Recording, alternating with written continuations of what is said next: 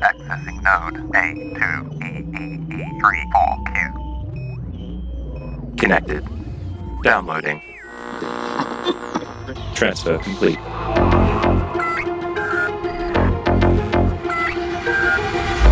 Welcome back to the Dead Drop, your secure transfer of video game and developer news. I'm Matthew Bliss, your interpreter of the games industry, your prophet of playable material, your professor of time preservation. Welcome back to another news episode. I'm glad to get stuck into the video game news with you again, and it's a very good time as Gamescom is currently underway, and opening night live with Geoff Keighley just revealed a new set of world premiere trailers, new games coming down the line, and we're going to start by covering those first today. But first of all, I need to say, as promised in the last episode, I mentioned I was going to set up a survey, a feedback survey for you to fill in and tell me a little bit more about what you think of the show, where you think we can improve, show me what you like, what you don't like, and more importantly, to hear from you. So I'd love it if you can send me your feedback via this form, and to access it, head to tinyurl.com forward slash dead drop one. That's D E A D D R O P and the number one. The link is also in the show notes for this episode, along with all of the sources for the articles and where you can find us on social media and the website for the podcast. But fill in that form, let me know what you think, and we can start building a better podcast together. All right, that's enough ado. Let's get stuck into the episode. This is your transfer from the 25th of August, 2022, and these are the news stories that you need to know. As I mentioned at the top of the show, Gamescom is currently underway, and Opening Night Live is a massive showcase that this year, like most years, was run by Geoff Keighley as a two hour event that showed off 30 plus new games or new information about games, similar to Summer Game Fest earlier this year. This is another one of those big events that creates news for days to come, and I've been deliberating on the best way to target this and tackle all the games in it, so I won't be able to do that. There is an article linked in the show notes if you want to see them all, but I'm doing a very quick headline summary of the trailers of note and giving my own quick one sentence summary as like a mini review. Here we go Lies of P. If Bioshock and The Surge had a baby, Atlas Fallen, the actual Surge devs make a sand wielding, fun looking title. Telltale Games are back with The Expanse. Hideo Kojima's new podcast, Brain Structure, available in English and Japanese.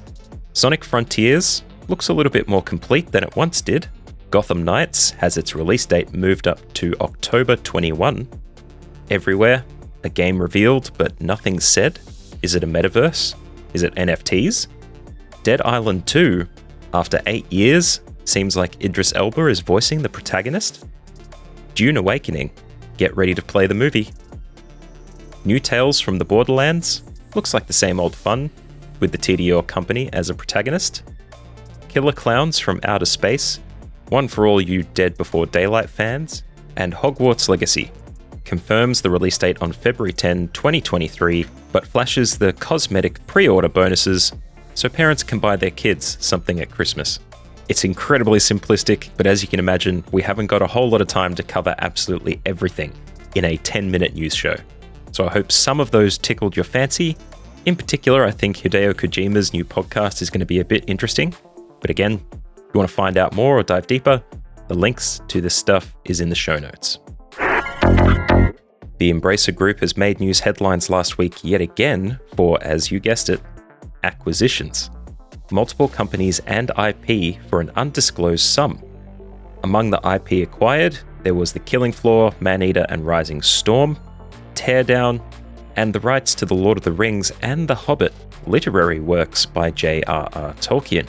This acquisition of Middle Earth Enterprises gives them the rights to video games, board games, merchandise, and other works that are related to Lord of the Rings, including the Amazon series coming soon and EA's mobile game, Lord of the Rings Heroes of Middle Earth.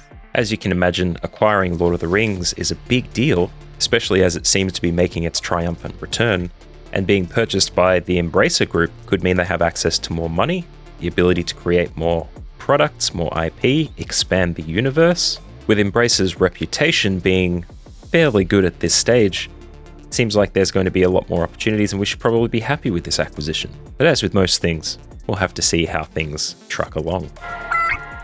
In other Embracer news, it seems its shares took a nosedive by 7% overnight upon the release of the new Saints Row game. The Saints Row game is a reboot and was intended to showcase the new work by AAA titles under the Embracer Group, but unfortunately, it has come out to critical reviews, bugs, errors, and generally not a great experience from anyone who's gotten their hands on the game already. Saints Row was a highly anticipated game and was delayed a couple of times to make sure it all works, but there is a silver lining. It seems that Steven Spohn, the COO of Able Gamers, has mentioned on Twitter that it has excessive amounts of accessibility features, which is hopefully going to become a new trend in video games to make them accessible to everyone, regardless of their abilities or impairments. I believe he even compared it to The Last of Us 2, which had the best in the industry. Sony has quietly come out on Instagram and announced that the PSVR 2, their new virtual reality headset for the PS5, will be coming to the market in early 2023. There is still no official date as yet, and anyone hoping to get it before Christmas will unfortunately be out of luck. If this is a delay or a push, hopefully it's not going to be just about the marketing, because at the moment, with Quest working on their new device, as well as a bunch of other VR devices being sorted out as well, the competition on pricing and functionality is getting pretty strong in the market. According to a report in a Nikkei publication out of Japan, Nintendo is reportedly planning to reduce the packaging size of the Nintendo Switch so that it can boost Switch supply, and by shrinking the packaging size, they can ship more units at a time. It seems almost unusual to report that Switch supplies being low isn't about a shortage of parts to create the console itself, but instead their ability to ship as many units as possible. It's also surprising that they wouldn't lean on this reducing the size of packaging as a green initiative, and I hope you heard the sneer quotes in my voice there. Especially with Xbox coming out with a number of climate change impacting changes to their console and the packaging around it seems like a missed opportunity for Nintendo. But if you are missing out on a Switch, Hopefully, this is good news for you in the short term.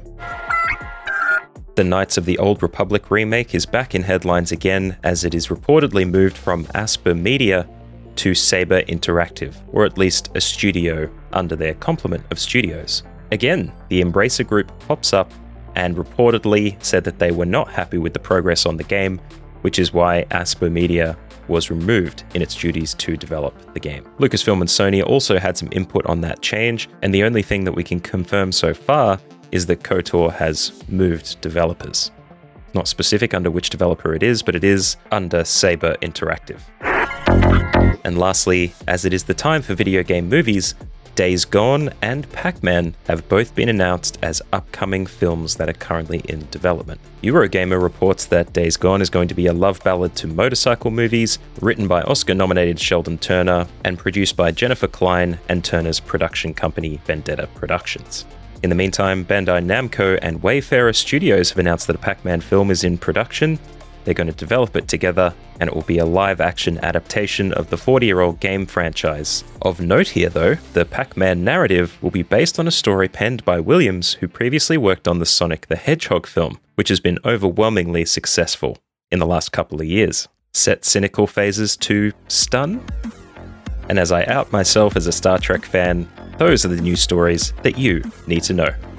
Remember, I want to hear your feedback about the podcast. Head to tinyurl.com forward slash dead drop one to send that feedback through. If this is your first episode, welcome to the Dead Drop Network. Head to deaddroppod.com to check out the sources of the stories and more. Follow me on Twitter at MattBlissPod. Leave a rating and review for this podcast on Spotify or Apple Podcasts. Join me every Monday and Thursday for the latest game news, and make sure to tell your friends about the Dead Drop. Stay safe, stay well, and I'll see you here in a couple of days.